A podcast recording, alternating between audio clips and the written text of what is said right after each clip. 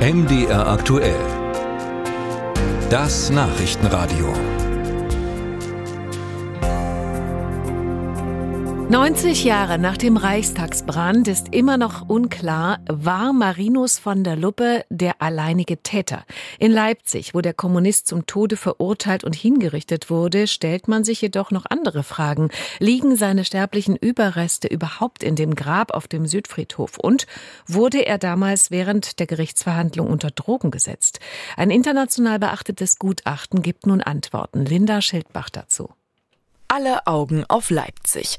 Denn nicht nur für die Messestadt sei die forensische Untersuchung der Überreste aus dem Grab Marinus van der Lubbe, so Stadtsprecher Matthias Hasberg, ein historisch sehr, sehr herausragendes Ereignis, ähm, dass der Prozess damals in Leipzig stattfand. Es war einer der letzten Prozesse, den die Nationalsozialisten quasi so haben stattfinden lassen. Danach gab es das in dieser Form nicht mehr. Am 25. Januar wurde das Grab auf dem Leipziger Südfriedhof dann geöffnet.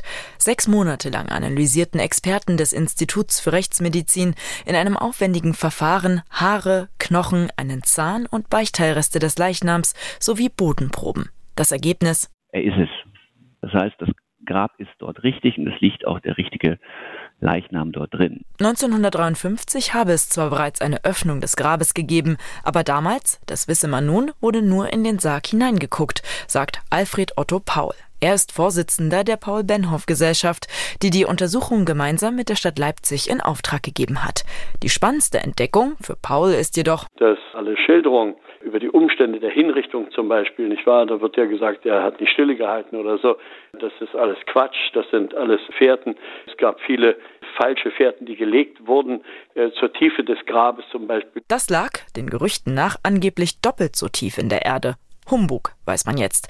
Van der Lubbe wurde ganz normal bestattet. Allerdings wollten die Nationalsozialisten verhindern, dass man das Grab öffnen könne. So Paul. Es waren ja zwei Tonnen schwere äh, Granitblöcke über den Sarg gelegt worden. Und äh, das sind schon außergewöhnliche Dinge. Und dass wir jetzt nachweisen können, genau wo kommen sie her? Wann sind sie dorthin verbracht worden? Und, und, und. Keine Klarheit konnte dagegen die toxikologische Untersuchung liefern. Wurden Van der Lubbe während des Prozesses vergiftete Substanzen verabreicht? Dazu wurden keine Hinweise gefunden. Was allerdings nichts heißen muss. Wegen des langen Zeitraums von 89 Jahren, vom Tod bis zur aktuellen Analyse, sei einfach zu viel Zeit vergangen, so das Gutachten. Arzneimittelwirkstoffe könnten sich zersetzt haben, hieß es weiter. Nichtsdestotrotz wird man die Geschichtsbücher nun aktualisieren müssen, sagt der Vorsitzende der Paul-Benhoff-Gesellschaft, Alfred Otto Paul. Also die ganze Vita van der Luppe, also die Umstände seiner Hinrichtung und seiner Beerdigung, die muss neu geschrieben werden, das muss man äh, ganz klar sagen. Das wird eine ganz, ganz spannende Geschichte, die wirklich sehr, sehr lesenswert ist. Dann erscheint alles in einem völlig neuen Licht. Ausführliche Details und Fotos der Grabesöffnung van der Lobes wird es im achten Band der Publikationsreihe Kunstschätze auf Leipziger Friedhöfen von Alfred Otto Paul geben. Im Januar 2024, zum 90. Jahrestag der Hinrichtung, soll das Grab auf dem Leipziger Südfriedhof dann neu gestaltet präsentiert werden.